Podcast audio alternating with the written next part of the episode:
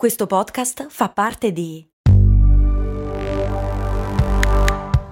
Voice Podcast Creators Company. When you need mealtime inspiration, it's worth shopping Kroger, where you'll find over 30,000 mouthwatering choices that excite your inner foodie. And no matter what tasty choice you make, you'll enjoy our everyday low prices, plus extra ways to save, like digital coupons worth over $600 each week. You can also save up to $1 off per gallon at the pump with fuel points. More savings and more inspiring flavors make shopping Kroger worth it every time. Kroger, fresh for everyone. Fuel restrictions apply. Bentornati amici e amiche di Brandy, io sono Max Corona e sono tutto fuorché un minimalista. Non perché non ne capisca l'irresistibile fascino, ma ecco diciamo che quando ho provato a vivere con l'essenziale, i risultati sono stati davvero poco promettenti.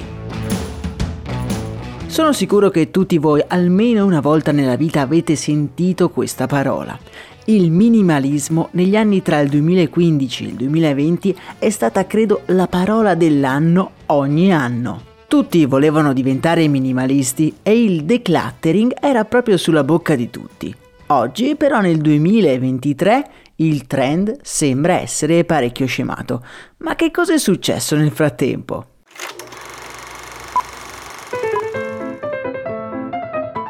Contrariamente a quello che si pensa, il minimalismo non è una cosa così recente.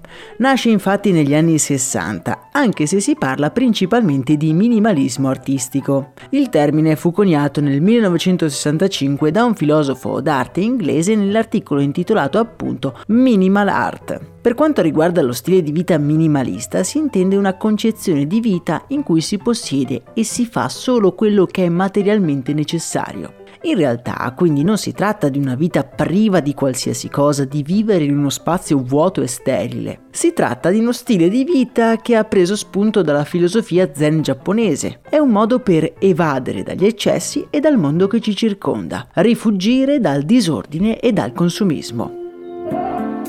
Possedere e utilizzare solo quello che è strettamente necessario è una filosofia che ha fatto molto breccia, come dicevamo, negli anni tra il 2015 e il 2020, perché se ci pensiamo era proprio perfetta per quel periodo. Il boom del consumismo stava scemando e noi volevamo una nuova tendenza che facesse bene sia al nostro portafoglio che anche all'ambiente, generando contemporaneamente un insperato benessere psicologico. Ed è così che questa, passatemi il termine un po' improprio, filosofia di vita è diventata una vera e propria moda con delle caratteristiche ben definite, come dimenticare i mobili asettici e le magliette grigie che impazzavano su internet in quel periodo.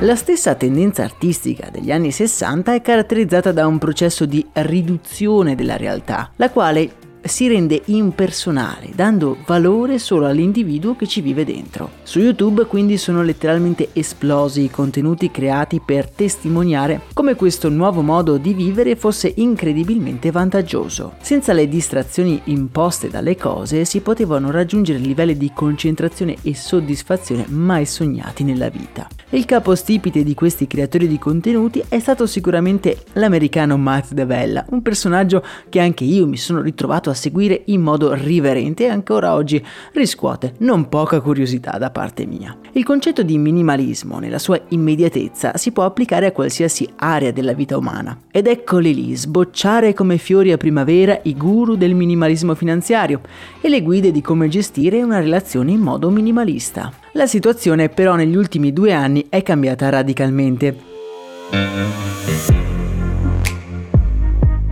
Diciamo che il minimalismo non è stato proprio il modo migliore per affrontare i lockdown imposti dalla pandemia. Anche il più incallito sostenitore del minimalismo si sarà trovato chiuso nella sua camera completamente vuota e impersonale, ad annoiarsi e si sarà sentito un pochino vuoto, senza personalità.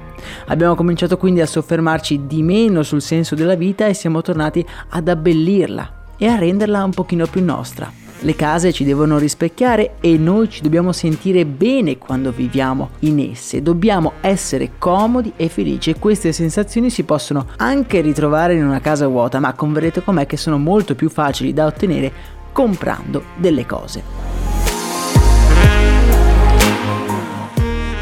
Dopo la pandemia sono rinati quindi i colori, il bianco e il nero, tipici della cultura minimalista, sono scomparsi in favore delle personalizzazioni. Addirittura il collezionismo, che è comprare cose a non finire, è tornato di moda. In secondo luogo, come gli amici di Future Proof hanno sottolineato in un loro recente video, il minimalismo era perfetto per persone della upper class, che potevano quindi permettersi il lusso e il tempo di calibrare le loro vite su quello che volevano essere e diventare. Famiglie e persone iperimpegnate ad arrivare a fine mese, beh, il minimalismo suonava un po' come una presa in giro. E forse lo era per loro ma d'altra parte semplicemente non erano il target designato. A causa della pandemia e della recessione economica, le persone che si possono permettere di essere minimaliste si è assottigliato e il trend effettivamente è in netta decrescita. Ma cosa ci ha lasciato questa moda così particolare? Ci ha lasciato degli strumenti per rispondere alle lusinghe continue del capitalismo e del consumismo. Pensate a come il vostro cervello reagisce nei confronti di una pubblicità. Vogliamo a tutti i costi quell'oggetto, anche se effettivamente non ci serve, non è necessario. Io sono convinto che un po' di minimalismo non può che farci bene. La cosa che non dobbiamo soffocare è il nostro essere e la nostra personalità. E voi invece cosa mi dite? Avete mai provato a diventare minimalisti? Fatemelo sapere nel nostro canale Telegram che trovate linkato in descrizione. Un posto dove possiamo commentare e condividere le nostre idee. A me intanto non resta che salutarvi e darvi appuntamento ad un prossimo episodio, augurandovi una giornata piena di cose necessarie ad essere felici. Io vi auguro una buona giornata, un saluto e un abbraccio da Max Corona.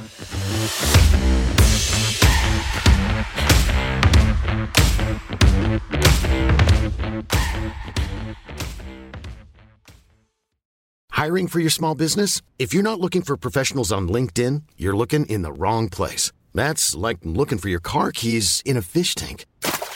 LinkedIn helps you hire professionals you can't find anywhere else, even those who aren't actively searching for a new job but might be open to the perfect role. In a given month, over 70% of LinkedIn users don't even visit other leading job sites. So start looking in the right place. With LinkedIn, you can hire professionals like a professional. Post your free job on linkedin.com slash people today.